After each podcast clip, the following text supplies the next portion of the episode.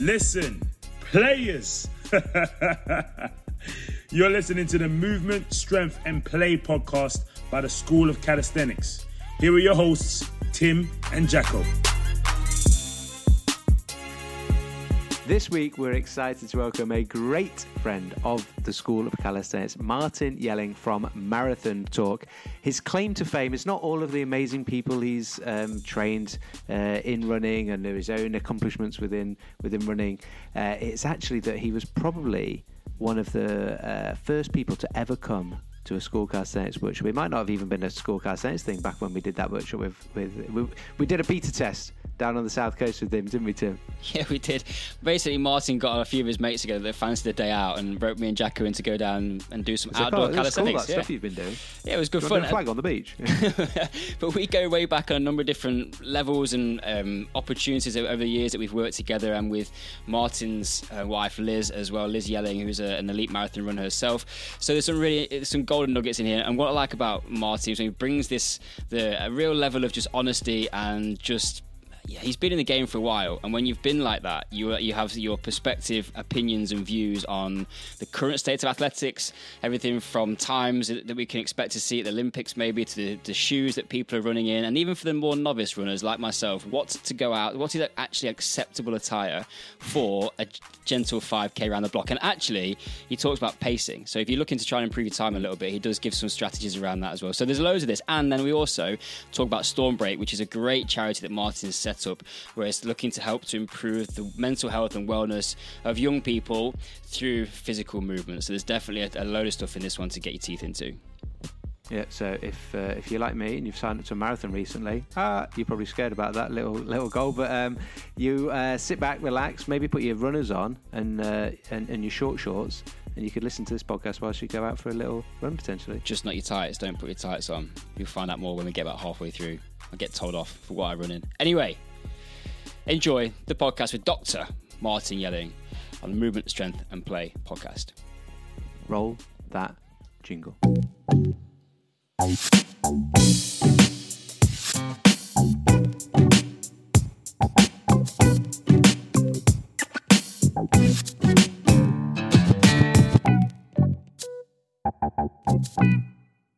Well, I'm super excited for this one because I've got a good friend of ours, of, of and possibly one of the oldest friends of the official School of Calisthenics brand and organisation. I've got the Doctor Martin Yelling in the house, who is a guy who I just love to spend time picking his brain. So, Martin, welcome to the podcast.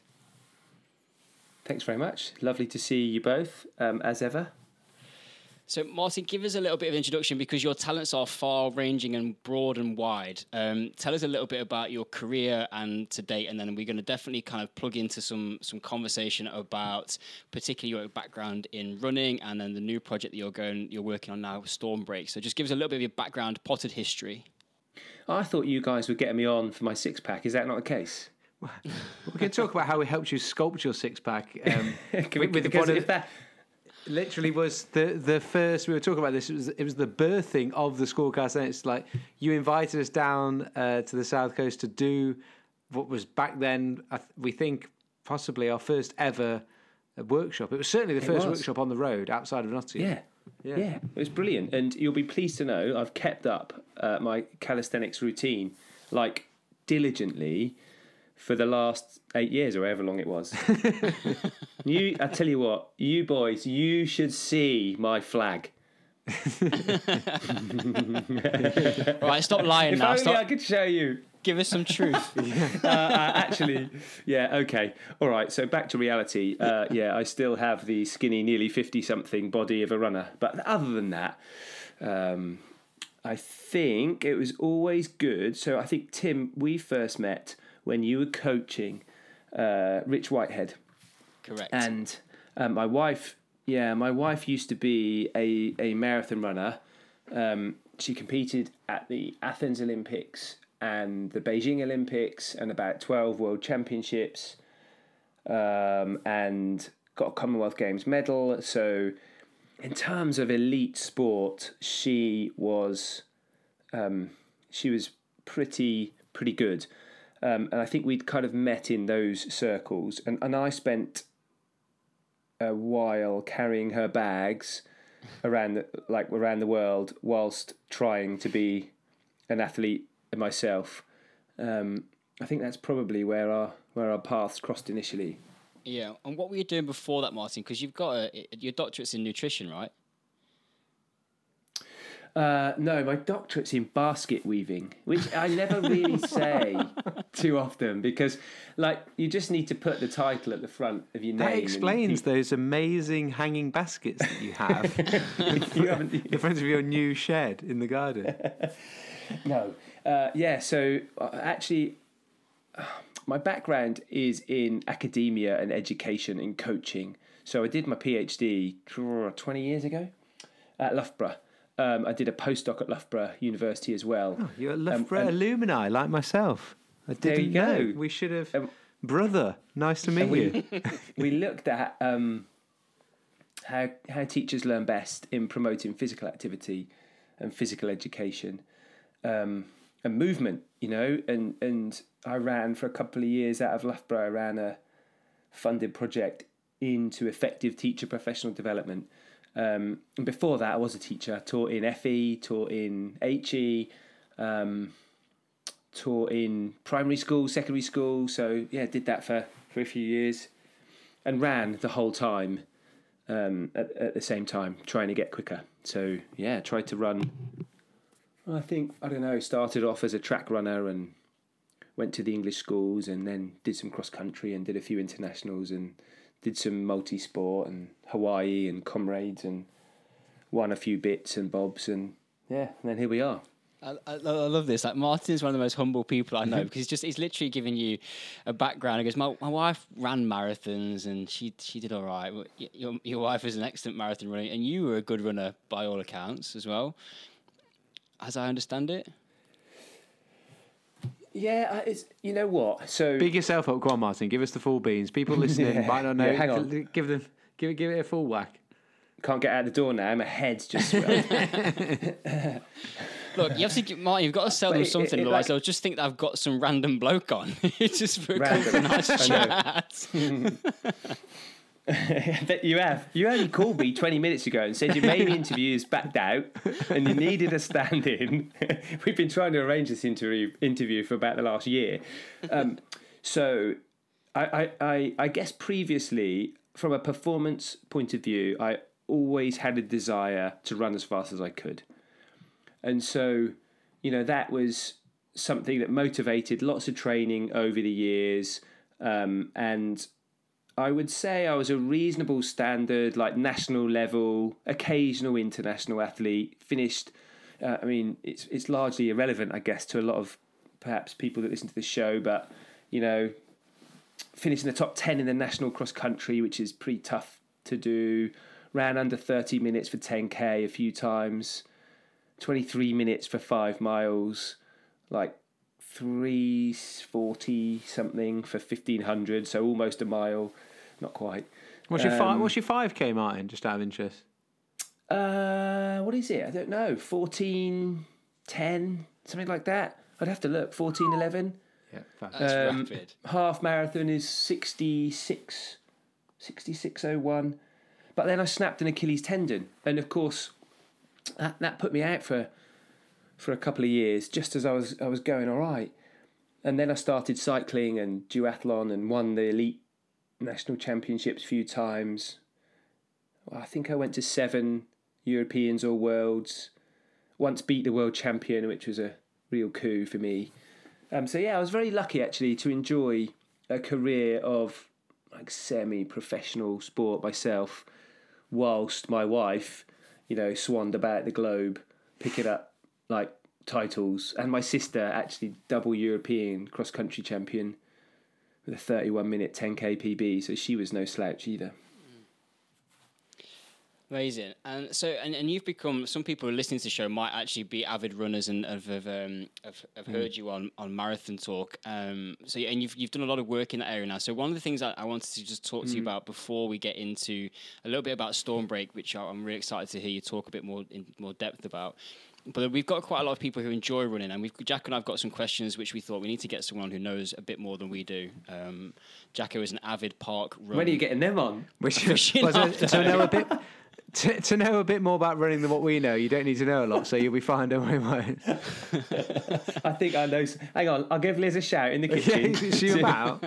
See if we can get her to come No, up. tw- no, 20 minutes ago she pulled out on us. She said that's why. we Well, So this- aside from you know, aside from kind of running and myself, I've always had this interest in in helping other people run. So for the last ten years, I've been the official coach of the London Marathon. I spent I don't know probably ten years as an Adidas ambassador. I'm a currently I'm a still a, a Garmin ambassador, and uh, you know I'm lucky to have worked on various projects over the years that have have involved running in some way. You know, helping first time finishers complete marathons, helping people try and qualify for the Olympic Games or complete their fastest ever Ironman.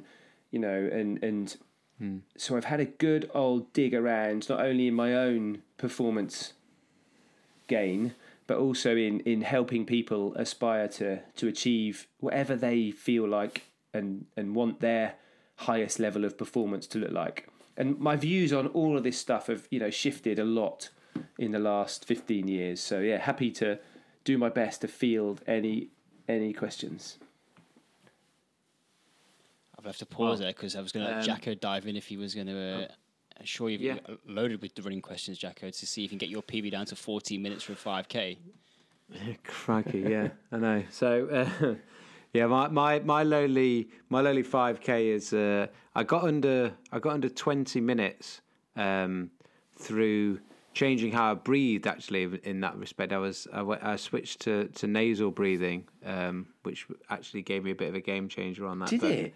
I'm a long way off uh, forty. See, what- oh, uh, not in terms so- of it, not at first. At first, trying to Ah. nasal breathe is horrific, but once the I'm adaptations taken, yeah, once the adaptations have taken place, um, then uh, then yes, there was uh, some interesting gains there. But one of the other things we've got into recently is actually one of the first of is that um, uh, a little bit more like it fits in with our natural sort of training regime and whatnot, and would Mm-hmm. often be barefoot, like completely barefoot. But we, um, you know, we've, we've we've got a partnership with Vivo Barefoot. Um, Yeah. obviously the, the minimal shows and lots of space for the toes to be able to move, etc. Which is a very different experience running in those than running in like you know shoes that have got more cushioning and also like the the toe box is a lot narrower, etc. Um, where do you, where do you sort of stand on? Um, and I'm sure this isn't just a straight up and down answer because if I was going to run a marathon, I'd probably Yeah. want a bit more cushioning. But if I'm running 5k Well, and I'm in trail, I don't know where, where do you stand on the, the sort of barefoot style running Well, look, to? the shoe, like there's an awful lot of contentious issue around shoe and um, technical technology and shoe innovation at the moment.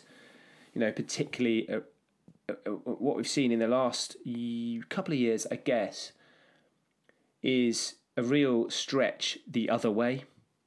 You know, and shoes now loaded with technology, and this is relevant because it informs my stance really, Yeah. because I'm a little bit of a purist. Yeah. Um, and so, what we've seen in the last 18 months is a radical shift in performance at global level and also at, at kind of national and local level. Performance times for everyone across the board that have increased significantly.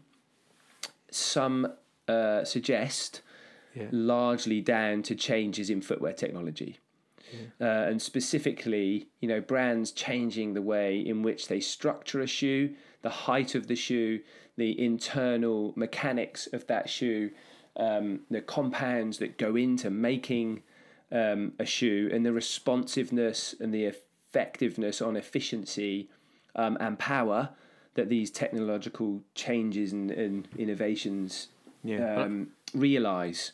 Okay, so we're Yeah. seeing this massive shift in performance, and honestly, it makes me wriggle. Hmm. Does make me wriggle a little bit. Um, so, for me personally, my preference is to feel the ground. Hmm. You know, um, I like to feel connected to the earth, and I and I kind of mean that both in a running way, but also a tie dye tree hugging hippie way. yes. Yeah. You know, I could, I do like that. I, I like that in every in every way in which I run. Um, I like to feel a connection to my surroundings, and and one of the ways I can do that is by a neutral, um, light shoe. So most of the time, I'll be in a neutral, light shoe.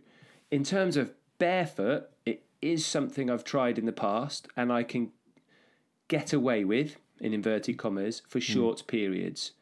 My main limitation is my snapped Achilles. Yeah. So, like biomechanically, Just protect them. you know, uh, I have very limited like recoil on one side. So, of course, what the Achilles does beautifully is absorb that foot strike as your foot hits the ground and then give you a beautiful spring off, unless you're me. Yeah. Okay, I, mean, I, I saw a guy the other day. He had these Nike Air, new Nike Air things on it. He had like two hoverboards underneath each heel. Yes, It was um, like crazy. Yeah, I, I, I- you know, and and I've not actually tried any any brand of um, um, um, like carbon insert shoe um, or plate shoe, um, so I can't make any comparison really. Yeah. But from the performances I'm seeing and the conversations I'm having, there's a definite improvement. You know, for example, on the track, if you look at performances on the track in 2021, appreciating that we're in the middle of a global pandemic, so opportunities to run have been limited, times have gone uh, faster than we have ever seen before in amounts that we have never seen before. Over 1,500 and 3,000 meters recently, you know, something like double the amount of performances above the fastest time last year in the ent- all of the year have been achieved so far this year. But do you know, I'm going to only- throw something out there, Martin. Do you know what? Um, what you? this is this is massive conspiracy theory from me, but like, or just a like as well as the shoe. During a global pandemic, when you not have to be socially distanced from everyone, do you know what you? Do you know what? Do you know what someone can't come around and do? They can't come around and drug test you. Not, not, not. Um, So yeah, people, well, will, people, will, people are naughty, and they'll always be naughty. And when they doing can them be on- naughtier because of the rules, Well, they're There doing them go. on Zoom. Do you see athletes at the moment being drug tested via Zoom? Are they? Yeah, it's still a What wild. do they do? Just How- ask you, how do- have, have you been cheating? They go, no. How does that work? Would, I, would I have to weed? Would I have to weed down the mic? I think so. I, I think close to it. Yeah, I I'm think, pretty to, I think certain. I think they just ask them. It's just an honesty call, is what they're doing at the moment. Well, that'll work. Um, yeah, look. Um, Anyway, no, let's I'm not talk about that. certain that that the drug testing protocols are still effective, Yes, no, even I am though too. we're in global pandemic. I am too. Um, but the shoes, back to the shoes. like so so if I'm running, I prefer I can't go far in a in a in barefoot or even in like a minimalist or a zero drop. Yeah. Like I'm pretty uncomfortable in those for long, and I definitely couldn't run a speed session in them, largely because my Achilles and calf just says no, you're making a mistake. You know, get your coat, go home. What would you, what you know, to say someone's sort of, you know, someone like someone like myself, like I can run sort of like a, a twenty minute five k. I maybe do one run or two runs a week, nothing major at all. Sometimes never. Like, and I haven't got a snapped Achilles. Like, what would the sort of advice be for your sort of average Joe runner? To do what? Like get a bit faster over five k. Uh, yeah, or just in terms of like, um, yeah, yeah, and like in terms of that shoe conversation. The advice is to go out and uh, buy So a pair we- of these posh new shoes and go and rinse everybody at park run. That's surely Yeah, basically. advice. Hey, I, I read a stat today. Like the average time for park run in 2005 was 22:17. So that's rapid, right? I mean, Yeah. for 5k, that's rapid. Yeah, Admittedly, park run hadn't been going so long then. The average time now for park runs 32:20. yeah, that's because I So- started going. You know, those are all your performances, Dave. But, you know, look. We, of course, there's what we- what that shows is more people are running, and the mm. time's getting slower, which means it's actually a good thing. Yeah. Mm. So one of the things for me in running is there's a bit of an overt focus on improvements must be framed around time, mm. um, and and that's not the case. I definitely so my previous self would have viewed viewed performance through a time lens only. My current self views performance through a much richer, much deeper, much kind of more life enhancing, holistic lens. Yeah. You know, so it doesn't have to be about a few seconds. In fact, a few seconds now is largely meaningless, uh, probably because I couldn't get anything close to I've run before. But it's it is largely meaningless. And so when we talk about times and shoe choice and performance for somebody running a park run, I'm always asking people, what do you want to get out of the journey? Like that's the first thing, as you probably do with your with your calisthenics coaching. Like, why are you here? What do you want to do this for? Yeah. Um, you know, how can how can I help you when? And I can only do that when I know the things they're seeking. Yeah. What's your why? Um, Yeah, and so we spend quite a lot of time establishing establishing those kind of things, and often um, where I want to run a particular time or I want to go a little bit quicker, um, like we can talk about shoe choice with within that, and in my personal experience, what works best is trial and retrial. Um, so s- we're all very different, and for some people, they will achieve consistent running, which is the most important thing if you want performance achievement. Is consistency. Like it, it tops everything else. It's completely king.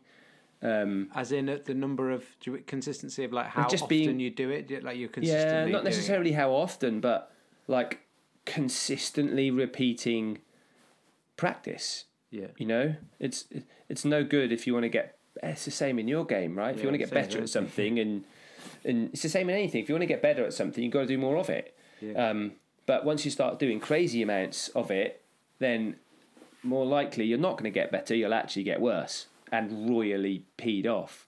So there's a a, a- really interesting like uh, um, creative balance to be had, which for me I really enjoy exploring that space over. Let's just whack out another session this week. Yeah. Um, yeah, so trial and retrial with everything, including shoes, is the most important thing. I like that. I've I've found I've been sort of footwear as just, as we said we've been we've been doing some work with Vivo and uh, to your point around the amount of distance I can run in them they are they're pretty sort of unforgiving especially if I run on concrete because the, the shock absorption is, is pretty much zero um, so they do take a little bit of, of adjustment but I think that it's almost why I like running in them is, is partly that connection as you say of I like the feeling of running naturally um, Yeah. and actually if I can wear those those shoes and run on trails where the ground is a little bit more forgiving that's actually like my favorite thing to do but the streets are are much more accessible but um, I think you're right in terms of finding that why around the running and sometimes it's nice to go out and just properly open the taps and see what you can do if you've got a watch and you want to go for some time but I think I've found particularly recently during um, the last probably three to four months where there's been a number of different things going on. Like I've never really been a, a, a, a consistent runner. I kind of dip in and out of it, but 2020 and 2021 has turned me into finding that it's been massively beneficial. I've got way more out of running this year until recently um, when I switched my training program than I have for my calisthenics because it was just getting out of the house and it was the you know when they talk about the mental health benefits of running, it's actually the cardiovascular stuff of that moderate intensity which is so good for the brain, right? Yeah, absolutely. You know, going for a run is an amazing way um, to. I think that's why we've seen such a huge increase in in people running this. Oh, in the first Lockdown lockdown, period. everyone was running. Like everyone, it was brilliant. You just saw, literally everyone was out. Like, and, and I hope that that continues. Um, And people still are. yeah, Um, you know, definitely they still are. Um, and I see loads more people out running where I live. The the key thing is, it's again, but we're back to the question of what is it that uh, attracts you to running. So some people would think, nah, I just can't do that. I've never been able to do that. It's bloody awful. You know, I see these people out huffing and puffing and blah blah blah. I just don't want to do it. Um, but it's just because they haven't fa- quite found what it is about that aspect of moving which appeals to them because potentially you know the perceptions are loaded with like historical experiences of what it means to run or you know cultural association with what it means to be a runner um, and until they actually lace up their their like kicks and go out and do it whatever that might look like it's really hard to know if they're going to. I know lo- like it or loathe it. I know loads of people who thought, oh, "I'm going to hate this," and then when they be, they do it, they actually love it. Yeah. Yeah, I think I I remember actually. Um, like I, so I had a head injury in 2013 that stopped my rugby career, and I didn't run for a year because I would get all headaches and all my symptoms would come back. And when I first, I, I wanted to get back to running just because I used to be relatively good at it, type of thing. But um, I couldn't. I, I, I was so bad at it. I really didn't want to. It was like just depressing to do almost, and it took a long time for me to get. And we, all the training that I used to do running wise would be like repeatable sprints and a lot of short shuttles and things. Like not, we never really did long steady state stuff. So the first time I tried to run 5k, I actually didn't do it. I just I, like, I had to stop. I just couldn't do it. I just couldn't just run in a straight line. Whereas now, I think Why do you think that was? What do you mean you couldn't run in a straight line? I just meant like not physically. It was just just mentally. I just was, I, I just was so unused to doing that, um, Yeah. and I just it was like Did you start quickly? no. It was more just like the. It was like uh, for me at that at that period in my head it was boring because there was nothing changing, but I wasn't in a headspace to sort of enjoy the what you get out of it now. What I get out of it now if I go out for a jog um, or a run. It was it was just my I was in a very different headspace at that point. And Well, that, but that is so. That's another really interesting point because I imagine the way in which you practice calisthenics now and the benefits that it offers you is slightly different to the way in which you did it when you first started it. miles different. Right. And and so that's the same for running. And what people have to understand is that the way in which you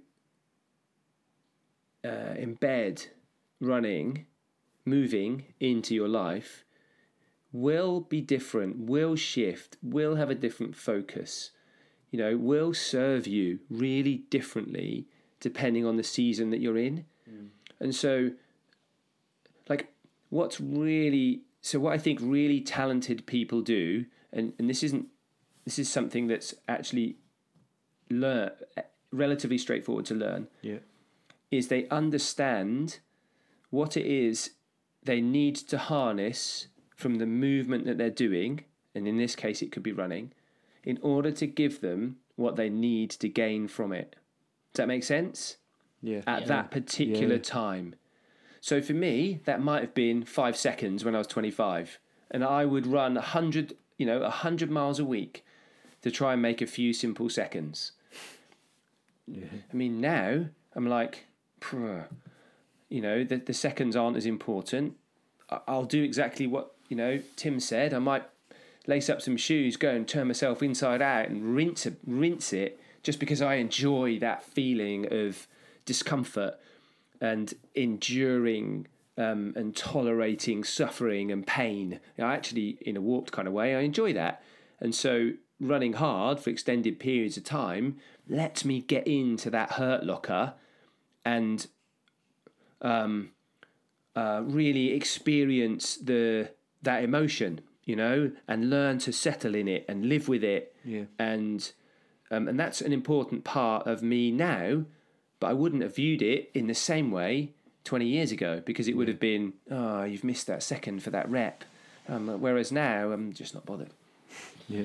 Yeah. I'm going to ask you a quick question, Martin, because you've, you've alluded to two things I wanted to talk to you about. One of them was around pacing, because you asked Jacko if he starts off early or, or fast, sorry. With that kind of like, get back to your point around sort of finding the purpose for the exercise that you're going to do or the intensity that you're going to do it at, like I think that's so, so valuable to understand that. One thing I struggle with that, and, and you and I have had a conversation around uh, with the Garmin um, we did some Garmin interviews before. When I've got my watch on, uh-huh. because I'm competitive against myself, and as a rugby player, notoriously bad at pacing, I just go and run as hard as I can for as long as I can, and then the wheels come off. I'm not great at running slow. Whenever I've got my watch on, I, I set off and I go, I'm just going to go and have a bit of a steady tick over, and then like a minute in, I'm like. Eyes on the clock, and I'm trying to absolutely like just gas myself to get round fast enough. What? How do I go about pacing myself better? Because uh, sometimes I've got like one speed and it's all out for 5k and then that's it. Yeah, but to be fair, you know, to be fair, Tim, it's it's you know, it's your maturity that influences these things. making me laugh because obviously park run's been cancelled for life. I would uh, I would go and stand right at the front of the park run, even though I'm mm. nowhere near fast enough to sit, and just like everyone takes off, you just go with it, and like just go hard and go hard and just try and hang on. But um, yeah, give yeah, us, well, give us the maturity again, chat. yeah. um, so it's a really common thing mm-hmm. that people from, particularly if they're from an elite sporting background, like you want to put your ego head on. Mm. And so one of the ways in which you can do that is you can think that you're the ways in which you're gifted and able and, and can perform in in that head in one thing apply to everything that you do. And so that's not the case. Um, and when you go off for a run, um, two things have got to happen. One, you've got to understand the challenge of the distance you've set yourself. So it might be one mile, but it might be five miles or 25 miles. But you, mm. you know, you've got to understand that distance. And then you've got to understand like your capacity to deliver that distance in the way in which you want it delivered.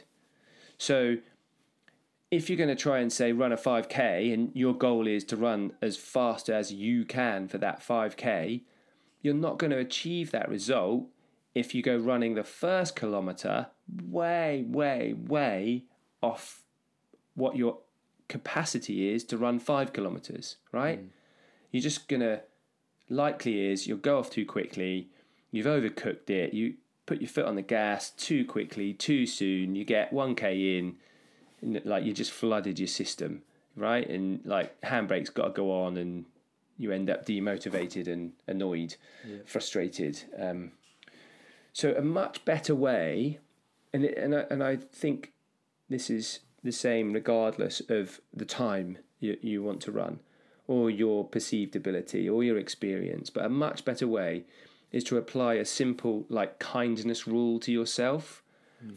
and and that means you have to be patient with your progress and you have to be content with getting it wrong and then being able to do it again. So it's okay to go off spankingly hard, right, on your 5k and detonate at 1k in. like, it's all right. But you repeat, you do that again and again and again. Like, well, the problem sits with you, not with, you know, it sits with your approach to that 5k. You're actually not going to get better. So by saying to yourself, right, I'm going to be really kind today, I'm going to be really patient today, and try and mix the 5k up by saying to yourself something like, in practical terms, right, I'm going to try and run each k quicker than the previous. Simple goal. Like a progressive paced 1k, everyone has to be faster than the one I've just done. Mm. Now, if you go and do that first one too quickly, you're never you're not going to achieve it, yeah. right? So in marathon talk terms, the podcast I've done for the last eleven years, um, we call that a royal. We call that like a royal flush. Right. So it's like right. I'm going to create this. I'm going to go and run a royal flush. One one unit of measure quicker than the next. So some people might do a marathon at that pace. Each mile has to get quicker for 26.2 on the bounce. Wow. Really hard to do. Do you start crawling? Well, yeah, exactly. But your first, your first mile is vital. So I, I do this session quite a lot. First mile, ten back, miles. You do it backwards. First mile. yeah, but you, yeah, it's like you get imagine get to mile twenty four and you miss it by a couple of seconds. You're like, oh. But it's a great session for learning discipline. So yeah. back to maturity, Tim. You know, with with patience comes discipline, and you know if you want to get the most out of yourself in any training that you do, you have to learn discipline. Mm. Discipline to keep showing up for sessions, discipline to deliver a certain session in a certain way. You know, discipline to come back when it doesn't go as well as you'd hoped it would. You know, discipline to rest when you need to back off. You must learn discipline, maturity, you know, humility in in your approach to your training. Some beautiful yeah, so I'd like you have to put yeah put your ego in the box and focus on the things that will actually work for getting you where you want to go. Amazing. I've got some. I've got a really mature question to ask you. Then I want to talk about Stormbreaker. um, so the first is uh, two quick fire questions. Um, the first one is like when you talk about the shoes. I just want to go back to that. So I didn't get to answer the question before. We had, we had the same thing, and if I'm recalling it correctly, was it Beijing where in the swimming where we had the suits and everyone went and absolutely spanked it, and world records tumbled, and then they banned suits or they banned that form of suit.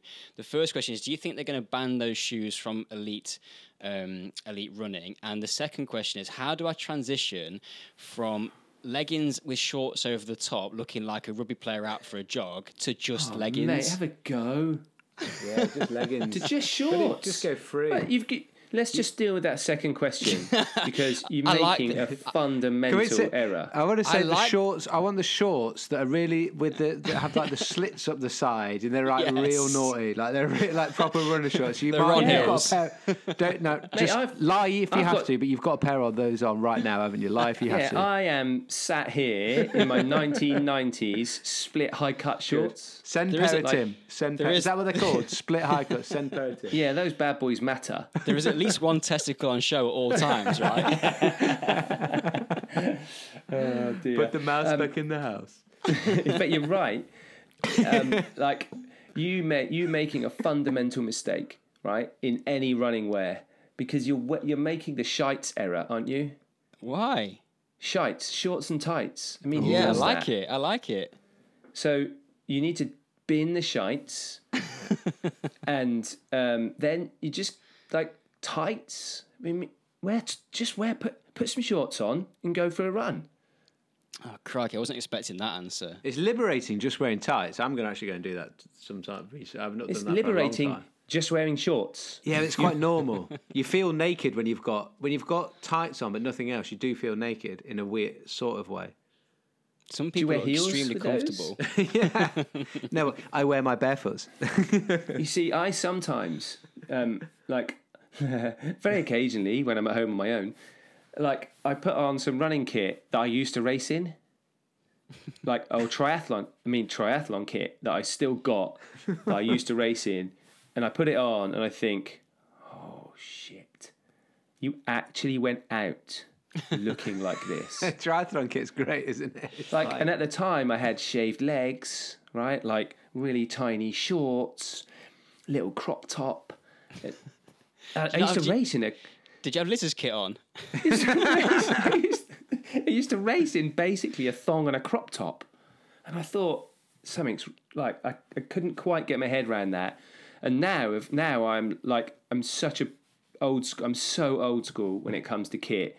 Pretty much year round, I run in shorts and t-shirt. Like, I don't. What else do I need? Shorts, t-shirt, pair of shoes. Let's go. That's one of the beauties of of running to me. You know, I need minimal kit, minimal cost, minimal time, like maximal effort, super accessible. Like, let's not dance about with this. You know, it's something that I can do, br- like wherever I am, with whoever I want to be with, like really quickly. I've always got a pair of shoes in the back of the van. I've always got a little pair of skimpies to go running in.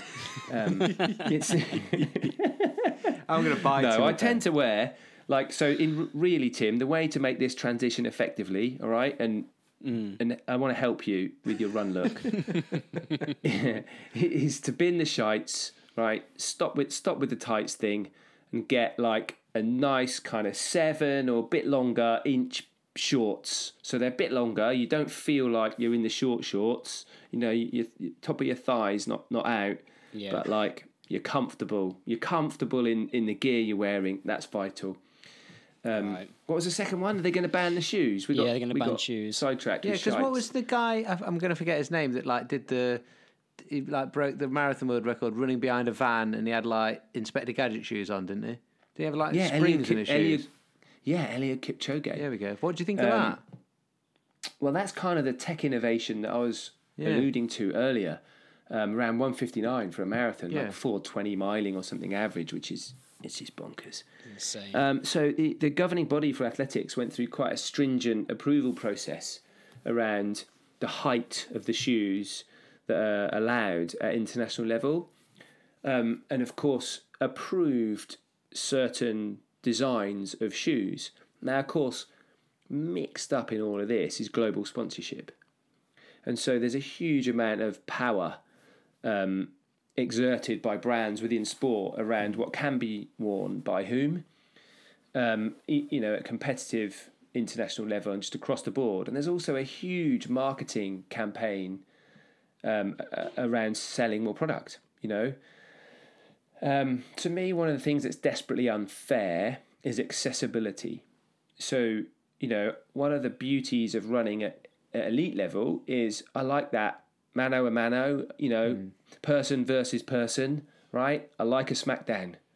And if you're going to have a scrap with someone, I want to know that it's a fair scrap, whether whatever that's do, you know, running. And if I'm going to be running against somebody, it's like, well, I'd rather that you weren't in shoes that gave you a competitive advantage. You know, mm. um, and there's a danger of running becoming just a little inaccessible, you know, for for for some people who are unable to wear particular brand because let's say they might be sponsored by another brand, right? So they're hmm. already really good, proper quick. If you get a sponsorship deal in in running, you've got to be fairly useful. But the brand that re- you represent doesn't have the same technology as another brand. And of course, what that does is that creates an uneven playing field at the very, very, very sharp end. Um, particularly for you know athletes from underdeveloped countries with completely different access to kit and equipment, doesn't quite make the playing field level, which does yeah. tarnish that top end for me a bit. Yeah. yeah. We see that across a lot of sports, don't we? I've had the same conversation around cycling. Like our bikes and cycling are way better than the bikes that they've got in well, name any other sort of developing country. Um, so I, I, I, hear you on that one. And running is almost like the last bastion of purity in sport, isn't it? With that that kind of thing. So, but but not anymore. You know. Yeah. Um, you know, not anymore. Uh, it, it it's kind of yeah. I mean, whether there'll be any any changes to regulations, I don't know. Mm. Um, you know, can't. I, I'm in no position to really comment. I can only give my personal view, um, which is you know, a bit like the swimming. You mentioned the swimsuits in a few years ago that mm. definitely gave a competitive advantage, and, and and because of the changes in performance, I just wonder. I just wonder, you know, I'm not taking anything away from those elite men and women that are running incredible times, you know, at the moment in incredible depth. Um, something like 40 men uh, last weekend ran under 210 in a marathon in Japan. Mm. 40. Yeah. Now Japan does have an incredible tradition of running, but you know the the um, Japanese record was broken, and then you know the depth under two forty men under two ten is is bonkers. Yeah. In one race in one country. Right, let's uh, let's shift gears a little bit. I want to talk about about Stormbreak because I think it's an amazing project um, that you've started, and yeah, tell us tell us more about it because it's kind of like your um, well, it's, it's I'm, gonna, I'm not gonna I'm not gonna gonna hijack your your um, opportunity to share what it actually is, but I think it's just it's something which is so needed um, and such a positive influence that I would just love you to, to sh- tell us a bit more about it. Sure. Um, so Stormbreak is a children's charity that I founded three years ago, and uh, we use movement in its broadest sense to support uh, the me- mental health of young children, 11 and under. So we have programs with schools and um, we're just starting some programs with some looked after children and their families where we work with trusted adults and we coach those trusted adults how to use movement to support the mental and physical health health of their children. We mainly do that through things like using having an awareness of appropriate terminology, um, trying to reduce a stigma associated with with mental health um, in in young people. Um, and knowing when to have appropriate convers when and how to have appropriate conversations through movement so that that child feels um, positive about themselves. So we work in five different domains of res- resilience, relationships, self worth, hope and optimism, and self care. And then we have a ton of online, free online video content at stormbreak.org.uk, like pathways to follow, toolkits to do. Um, yeah, and it's it's been really tough to be honest. You know, um, especially the last year, given all the changes and pressures we've been under. But I feel like it's so relevant. You know, like if we were to go, like we've seen in the last year how important moving is and physical activity is to people. Yeah. We've seen when they go out, they connect and the social connection, and the benefits that that brings. You know, if I go for a walk with my mate, the first thing I say to him is, "How you doing?" I don't say to him, "How fast did we walk that last mile?" Like, you know, I'm like, "How's it going? What's going on in your world? How can I help you?" And I and I listen, and we have a conversation, and we feel connected.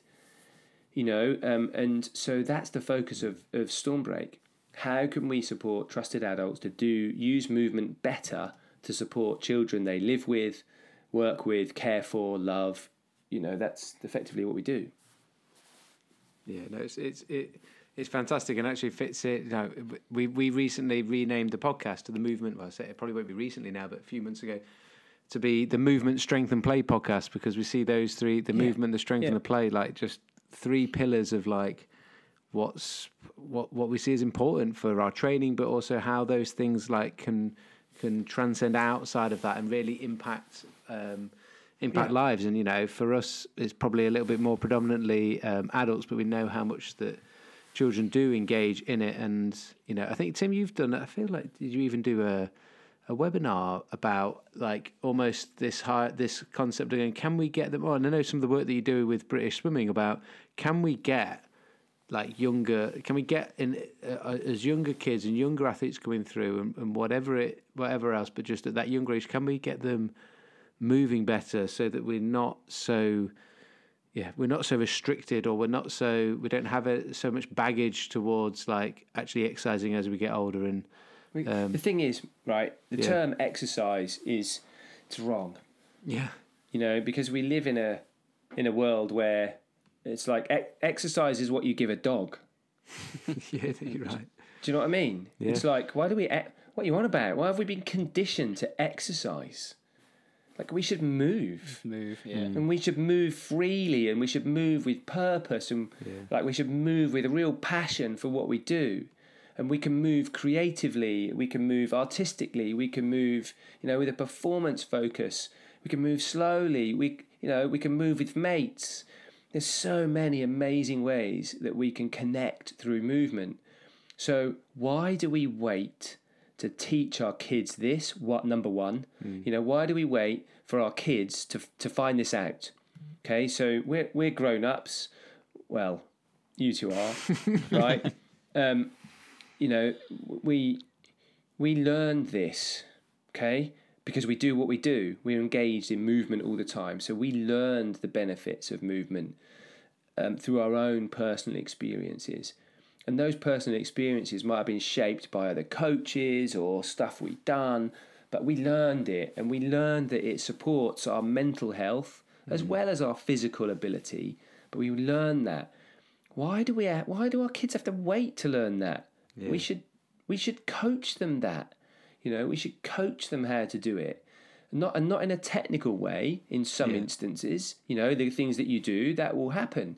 Um, but actually in a in a uh, you know real wellness and well-being way the, the way you do something your technical proficiency is irrelevant yeah it's you almost know, like when a, I go for You, I was going to say, Yeah. like, you and encourage, like, a space where they're encouraged to explore, and and just encouraged to enjoy just exploring movement. I guess is something that just sort of springs to mind for me. Right when you're saying like, you know, not necessarily coaching them technically, and you know, I know a friend of mine that like they would say in. Um, in the garden, like just playing, messing about playing football, and they're like, "Kid's just a young kid," and he's like, "Oh, Daddy, going to put some cones out so we can do some drills like we do at football practice." And it's like, "No, we're just going to mess about." Yeah, well, play is you know Yeah. like play, and fundamentally at the moment that's something children are missing, Yeah. the social connection, and the benefits that they get from play. But what we do at, at, at Stormbreak is we position um, those characteristics of positive well-being, mental well-being, like resilience and relationships and self-worth. You know how you feel about your place in the world right? We position conversations around those things right within the movement. So when a child goes for a run, like if they run and they run an arbitrary time for a mile, do they really care? Mm. Like, whereas if they go with their friends or their parent or their carer and they talk and they connect and they look at stuff and they walk for a bit and that's what they that's what we get as adults. So why don't we teach our kids that? It makes so much sense. So we've basically built an approach that does that, um, and we go. Yeah, we're in. ton- We're in quite a lot of schools. We've got some in Nottingham actually now. No, great. Um, yeah, we've got some school. We're growing in schools across the UK. So if anyone likes the sound of that and they work or know a school, pop us a note at hello at stormbreak.org.uk and, and we'll help you out. Um, we'll put but, links in the know, show notes, yeah, to, to that, and Yeah. so people can. We're a relatively small, like, um, charity. We have just done a partnership with Children in Need, um, which is amazing and will help us over the next few years, and particularly around building our model um, around social prescription um, and community engagement and harder to reach um, children so and, and adults. So that's a really exciting hmm. next few next few steps. Yeah, if you if you like, just check out stormbreak.org.uk. I feel like you If really you're will. if you're rolling around in a bath load of cash, I'd love to hear from you as well.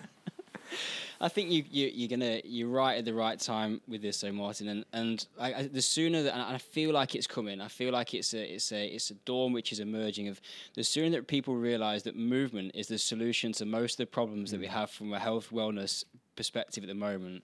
It's the problem. It's, it's the solution to many chronic diseases. It's the solution to mental health, or at least part of the solution. I can't say it's all of yeah, it. absolutely. But Yeah. um, it, it's it's a solution to body image. It's the solution to like it's, it's, it's so many things. And you're right. But we've uh, we've known for years, coming in the in the arenas that we work in, that sport has been steadily marginalised in the PE in in the school curriculums. Kids are getting less curriculum or school time dedicated to movement, and it's become all about academics. And, hmm. and actually, the most important thing that we could be doing them is setting them up for a healthy life and just giving them the confidence to move. And then whatever you do with that, if you just become a recreational park runner or an elite athlete, or you just get out and you go hiking, it doesn't matter. But you, it's it, it's just the most important thing that we can do for anybody. And, and we know this because we're in movement. But as you say, I just think there's so many people that are being deprived of it. And if the kids aren't from families of movers or people who exercise and train, as you say, then it's uh, they're just never going to get that because school's not going to give it to them. So I think you you're right on on on point of where this needs to be. So well done for that.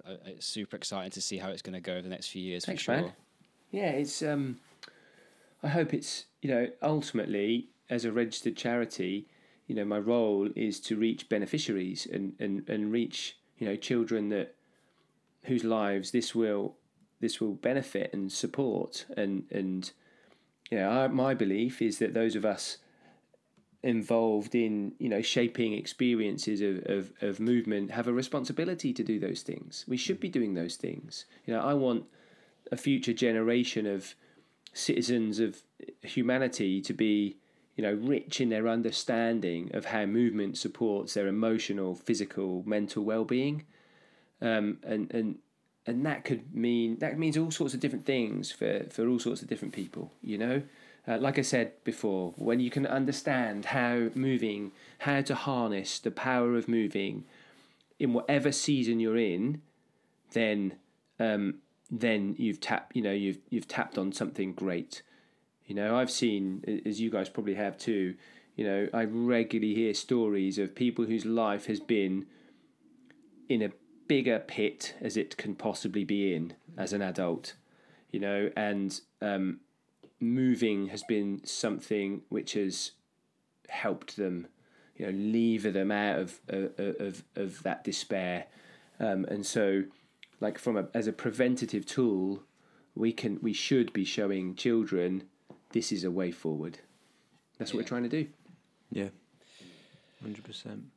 Mate, thank you so much for coming on. Yeah. I knew we were going to get It's some, right, you're uh, welcome. some some uh, some real gold and a little bit of a steady amount of abuse uh, from uh, throughout the It's podcast. all right. I I mean, I've, I've barely like I've tried to be as calm as possible. You've done well, actually. I'm still Barely. sat here with a burnt image of you in short shorts. Like I can't get that out of my head. Yeah, yeah.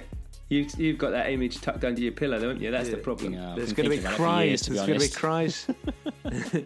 There'll be cries tell from the what, you- listeners. They want they want to see Tim in those short shorts. Give the people what they want. I think I've probably got a picture of Tim in short shorts. Yeah, um, you you haven't mentioned it, but should I be? Can I be a right lockdown pain? go. I've written a book in. I've written a book in lockdown. Have you Of course. promote it away? running in the mid pack.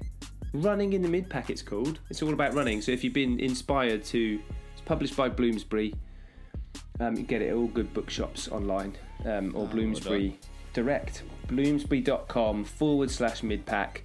And in that, Tim, we talk about loads of things like you mentioned body image. We talk about confidence, judgment, failure, motivation, training, racing. You know, it's it's packed with um, wisdom, wisdom of Amazing. running. Yeah, there you You've go. been a busy boy. sorry for the sorry Yeah. for the selfless plug, but No, I'm expecting us to get signed copies sent in the post. I'll, I'll, I'll send you my address. Well, I made a I made a baby in lockdown. You wrote a book. I mean, one of us has been working harder than the other. well, my book took me ages. If you know, Yeah, no, mate, it's brilliant. All right, so just give us a quick, it gives you web addresses and contact Okay. points to get Martin, so everyone knows where to find you, and then we'll uh, we'll sign it off. stormbreak.org.uk is is all the Stormbreak stuff. Marathontalk.com uh, is the weekly running podcast. Uh, yellingperformance.com is everything coaching related, um, and at m yelling is all that social guff. Amazing, Perfect. mate. Thank you so much. It's been great to catch up. Thank you both. Right, cheers, mate.